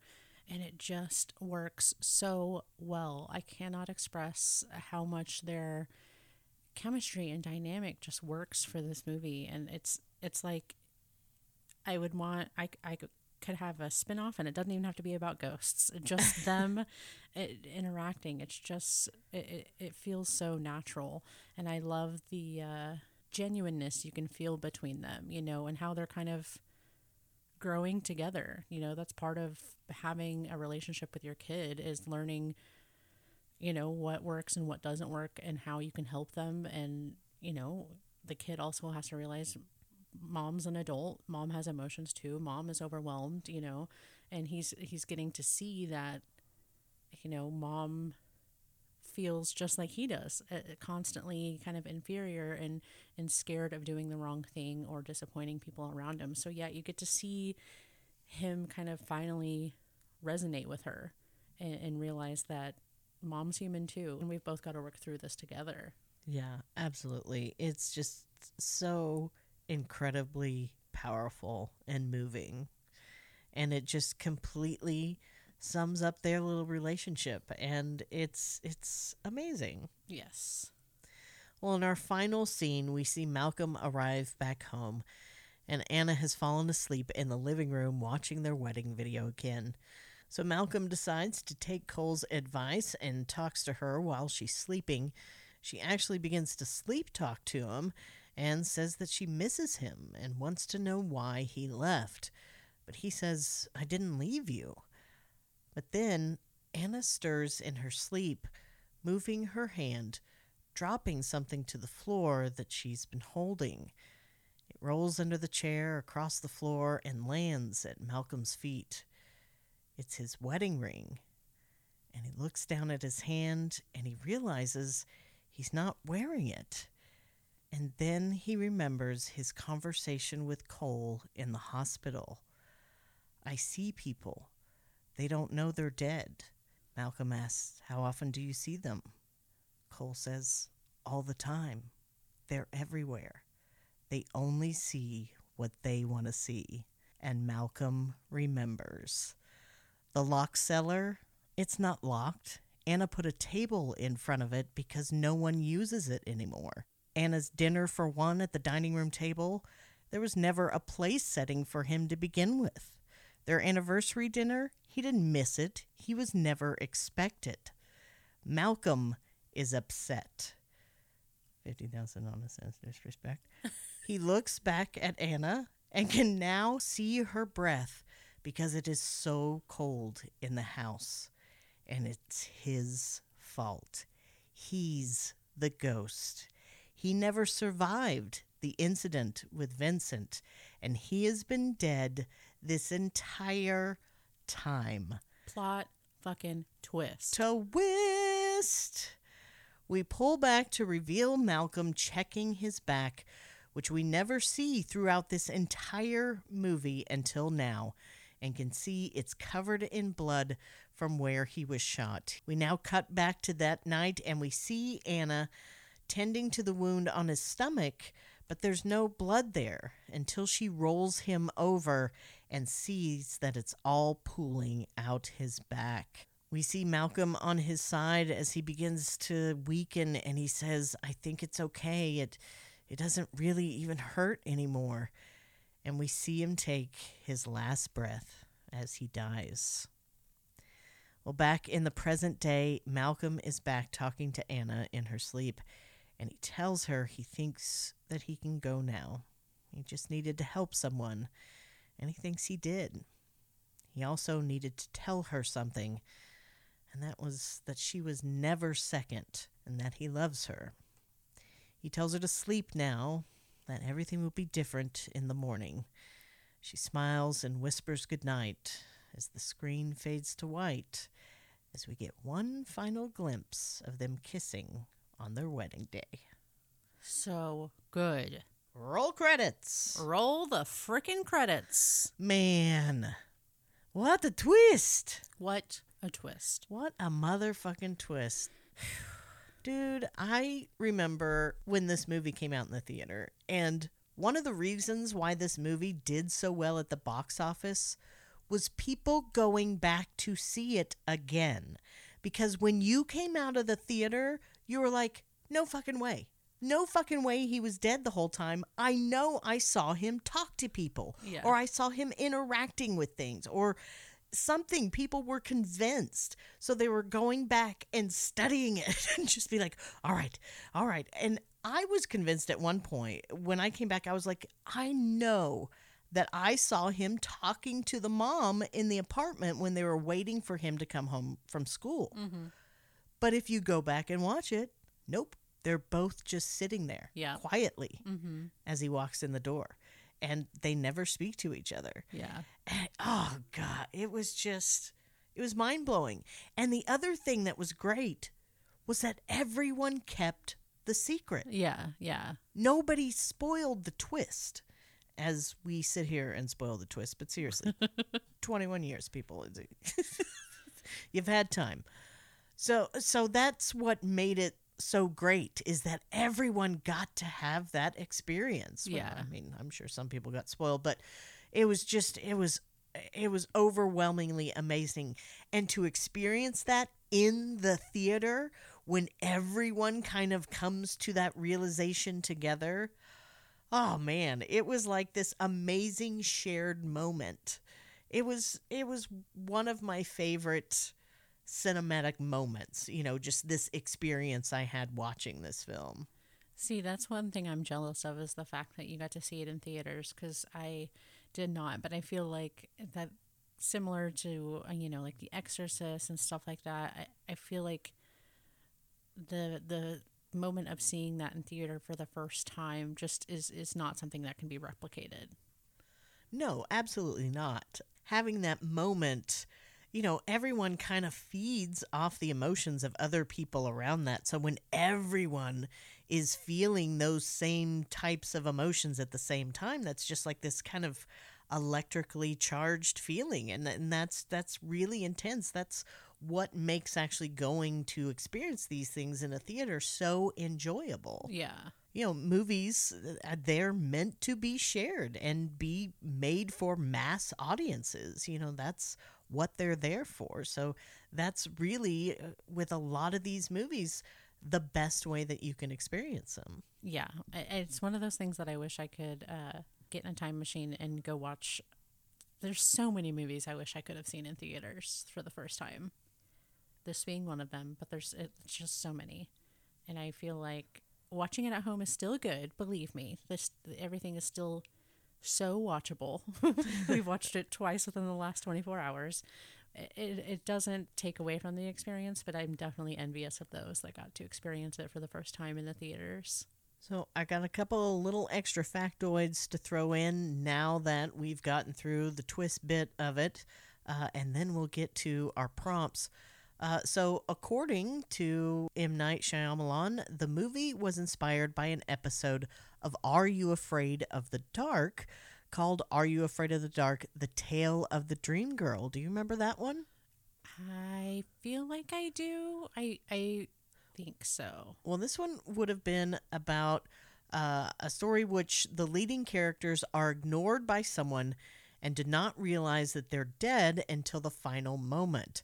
In the tale of the dream girl, a brother discovers that only his sister can see him, and she ultimately shows him his own obituary. Ring any bells? Slightly. Now I want to go watch it. Though. we'll have to see if we can find it. Uh, another thing is a lot of people went back to make sure that there was some continuity there. And indeed, throughout the entire film, Malcolm's wardrobe consists only of slight variations of the clothes that he was wearing the night he, that he died. So he had a suit on, so he had a shirt and his pants, and there was a vest.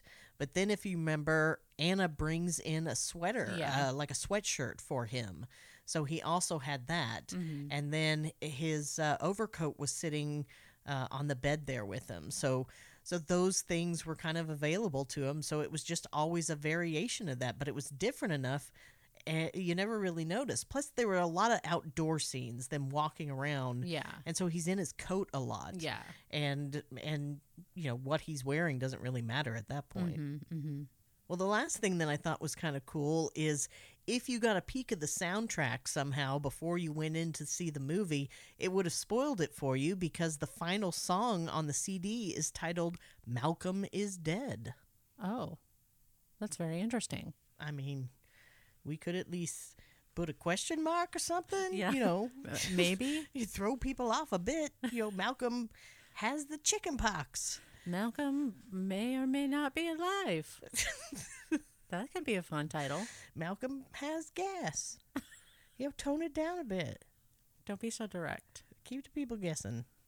Let us do the spoiling, okay? We don't need your song titles to do it. Well, I guess that just leaves some prompts. Are you ready? I am very ready. All right. So, what did you have for your popcorn spiller? Uh, so for me, it, I ended up choosing the uh, kitchen scene.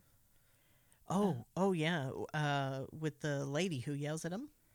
Well, the, oh no, no, no! At the beginning. Yes, the original Oh, scene yes. where all the cabinets open, the Pop Tart scene.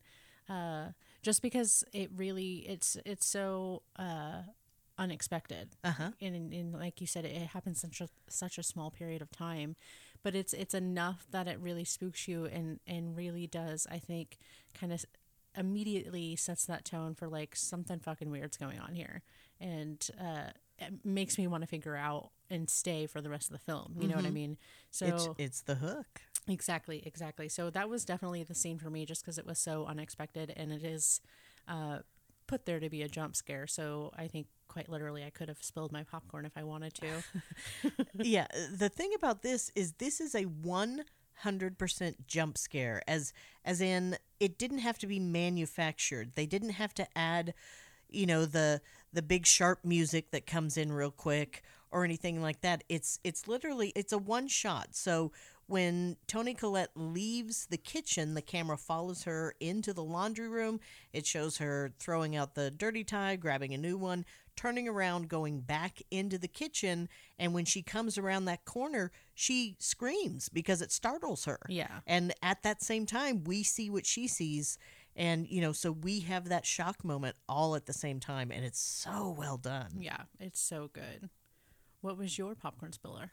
Uh, mine, it, it's always going to be that kid with his head blown out. Yeah. Even though now I know it's coming, it's just, it's such a good moment. And it got me so good in the theater. I, I wouldn't be surprised that if in the actual theater when I watched that, if I really did spill my popcorn. I mean, I, I jumped. Yeah. It's so good. So who ended up being your scene stealer for this movie? Uh, it's Lynn for sure. I, I, I struggled a bit between Lynn or Cole, Uh-huh.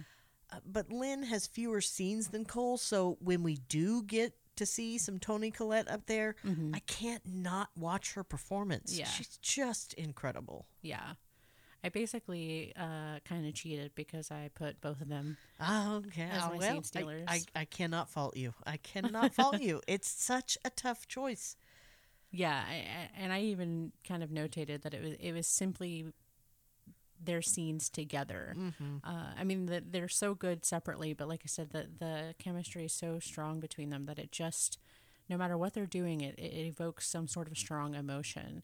And uh, yeah, I can't help but immediately get sucked into wanting to to just watch them when they're interacting. So yeah, it, it was probably a cheat, but I did it, and I have no regrets. you know what? I, I think we can both agree that our scene stealer uh, was their family unit as a whole. Yeah, definitely. Yeah. All right. So, what was your gorgasm for this one? We didn't have a whole lot, but when we did, man, they were good. Well, actually, I'm going to end up stealing your answer for number one. It's the gun wound, uh, just because it is it's unexpected, which is scary in itself, but it's just very gory and graphic. You immediately know what happened. So there's no questions there, uh, and it's it's it's really effective and well done, and it's just so wet. It's very wet looking, and uh, yeah, it's just very gory, but also it, you can tell that it's well done too. Like it looks legitimate. It's it's very spooky and Yeah. creepy. So Yeah, I had the exact same answer. yeah, it is fantastic. And it is that combination of the well done makeup effect with the shock of it. yes, You truly are not expecting that. hmm And it's just, oh, God, it gets you. It gets you. every time. so who ended up being your memorable mortality? Well, you know, we only had two deaths happen Yeah. within the actual story uh, that we were there for, and that's Malcolm's and Vincent's. But we don't even know Malcolm's dead yet until the end, so Yeah. I'm not sure you can really count that one. But there are a lot of dead people in this, and we do know how they died. Uh, so those could be included in the mix as well. Mm-hmm. So I went with Kyra's death. That's who I chose. Yep, finding out that it was a case of Munchausen's. Yes. Oh man, and and the mom getting busted for it in front of everyone, so you get that instant karma. Yes. Oh, it's so good. Yeah. Yeah. That's exactly uh, the same same reason I chose it. Just how interesting it is and how uh, it it really is kind of such a small moment in the grand scheme of the whole movie, but it's still so effective because of how big it is. You know, this this whole scene you're finding out that this mom kept her daughter sick and killed her and is now trying to do the same to the younger sister. It's such a catastrophic scene basically seeing all this happen. Uh but like I said in the grand scheme of the movie, it's not the whole entire point of the movie, but it's still so good at, at being effective that it was immediately I knew that's what I was going to put down for that category just because it's really well done and really interesting. Yeah, it, it's like you get a whole mini story within this story. Exactly. You know, you have this whole arc and conclusion, and it, it's just, and it's really, really dramatic, Mm-hmm. and and to have this incredible payoff for it, it's it's so well done. Yeah. So, lastly, that leaves our big question, which is Does the Sixth Sense stay in the dead zone or does it get thrown in the vault to live with us forever and ever? Dead It's- zone? It's permanently in the vault. Yeah, yeah, easy choice. Definitely a vault movie. It's one of those movies that I forget. It's going to sound bad, but I forget things that happen in it. And then when I rewatch it, I, rem- I remember how good it is. Right. Yeah. Uh, which I mean, I, I think is good. It's one of those things that ju- just means I get to kind of relive it every time I watch it. Um, although I still know the twist every time. That's not be able to be replicated. Finding that out for the first time, but it's still so good, and I think that speaks volumes to the movie. That while that twist is so huge, and it really is such a huge thematic twist, you know, people have talked about it for years about how big this and was and how well done it was. But it launched his entire career. well, yeah, but also it just I think it speaks volumes because if you can still watch the movie and it, and it be enjoyable and not hinge on that one twist, I think that that's a big deal because Absolutely. yeah, that that's the whole movie right there is is that twist. But when you find out you're not a disappointed, b it wasn't predictable, so it, it just everything worked in favor for this movie, and I like I said will happily put it in the vault all day long. Yeah. Uh, I I can watch it over and over again.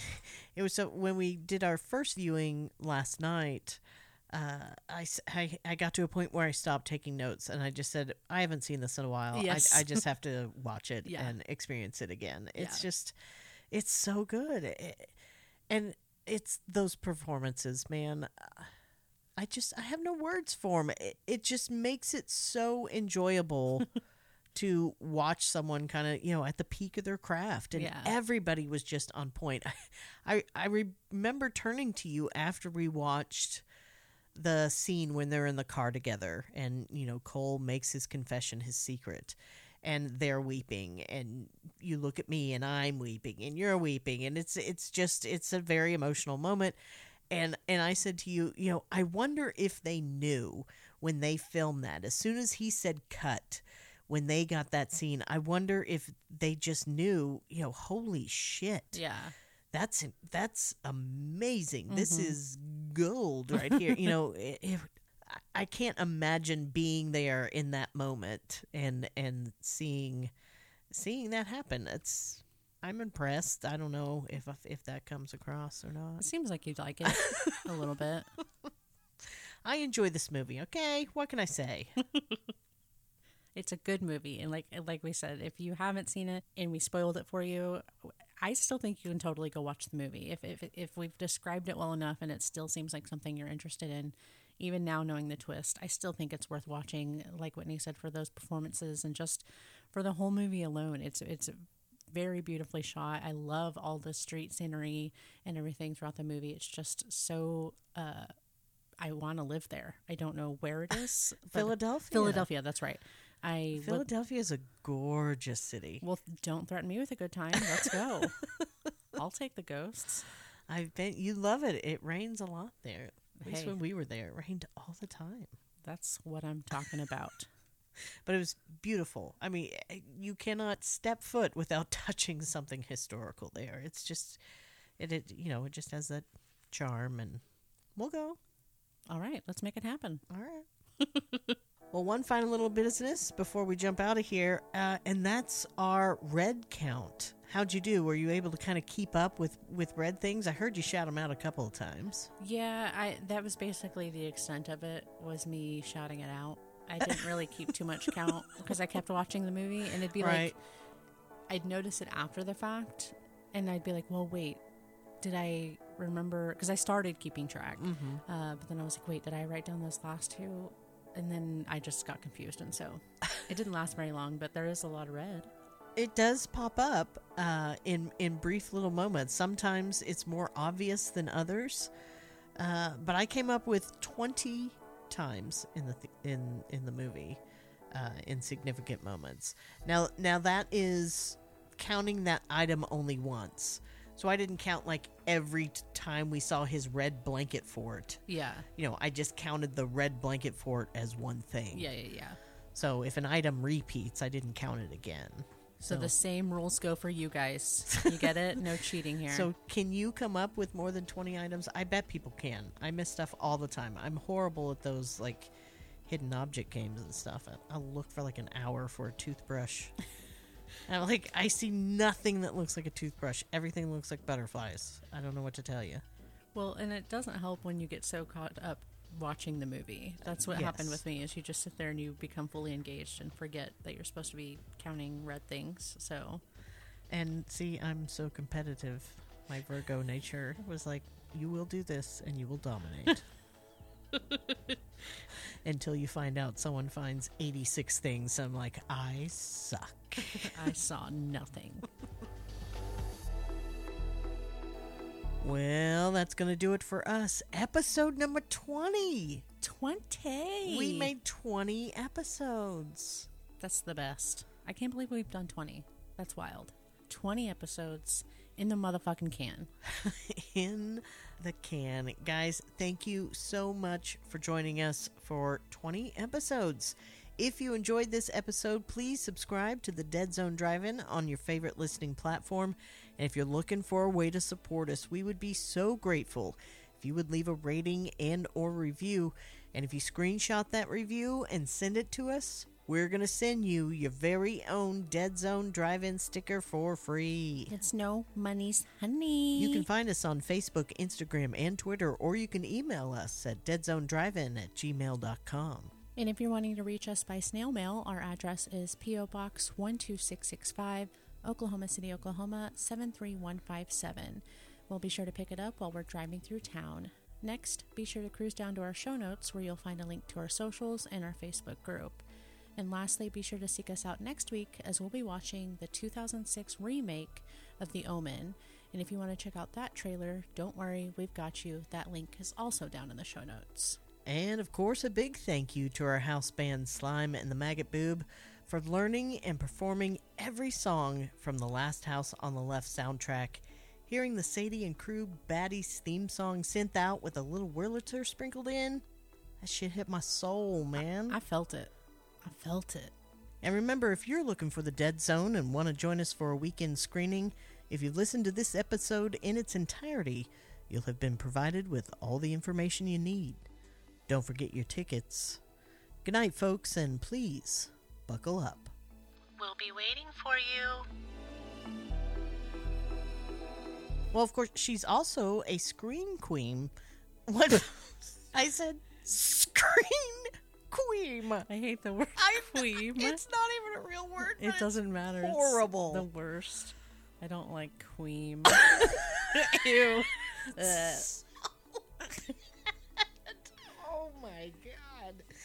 Let's never talk about it again. we won't. Oh, thank you. It's a cursed word.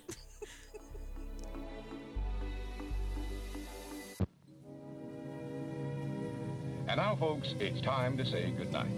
We sincerely appreciate your patronage and hope we've succeeded in bringing you an enjoyable evening of entertainment. Please drive home carefully and come back again soon. Good night.